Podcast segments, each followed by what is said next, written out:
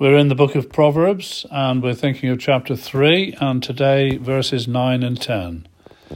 Honour the Lord with thy substance and with the firstfruits of all thine increase. So shall thy barns be filled with plenty, and thy presses shall burst out with new wine. We've spoken previously about trusting in the Lord. Last time we considered the chastening of the Lord. And today we're going to consider what it means to honour the Lord. Honour is not just the worship of lips or even the devotion of our hearts. Those matters are really important, of course, and we should never, we should certainly not forget to honour Him in those things. However, what we see here is that God has a claim upon what we have, and not only a claim, but first claim. When we Christians come to the mature understanding that actually everything we have belongs to Him who bought us with His blood at Calvary, and that what we have has simply been entrusted to us to use for Him and is not our personal possessions to indulge ourselves, then perhaps we'll begin to act differently. David said, Who am I? And what is my people that we should be able to offer so willingly? For all things come of Thee and of thine own have we given thee. As a Christian, I don't own anything. I belong to Christ, and as such, I'm a steward of everything I have been entrusted with. The sooner I realize that and act accordingly, the more useful I will become, and the more useful those entrustments will also become. The Apostle Paul said, You are not your own. You are bought with a price. Therefore glorify God in your body, which is God's. There's no room for pride, you see. The more I have, the more responsibility I have to use what He has entrusted to me for the one to whom it all belongs. The amazing thing is that the more I honour Him, the more He will honour me with greater things to use for His glory. God says, Them that honour me, I will honour and they that despise me shall be lightly esteemed. I remember someone saying a very funny thing, really. There was a man, they thought him mad. The more he gave, the more he had.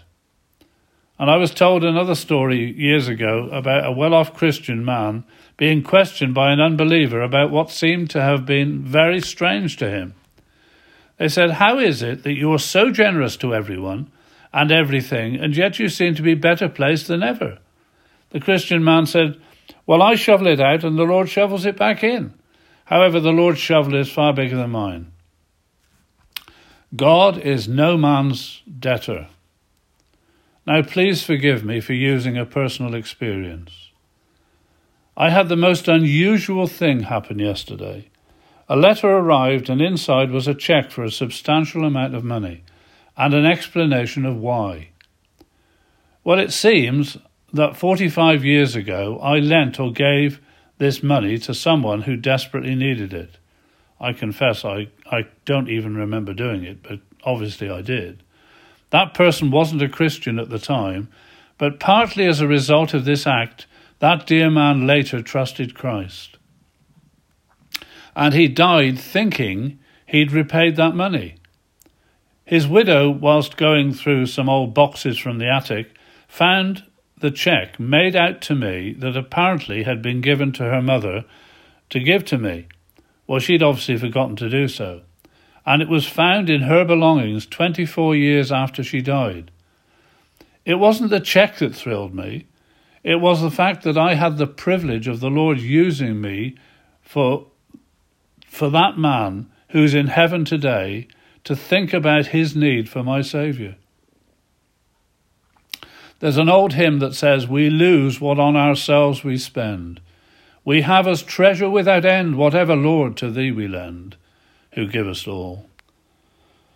And another hymn says, Take my life and let it be consecrated, Lord, to thee. Take my moments and my days, let them flow in ceaseless praise. Take my hands and let them move in the, uh, at the impulse of thy love.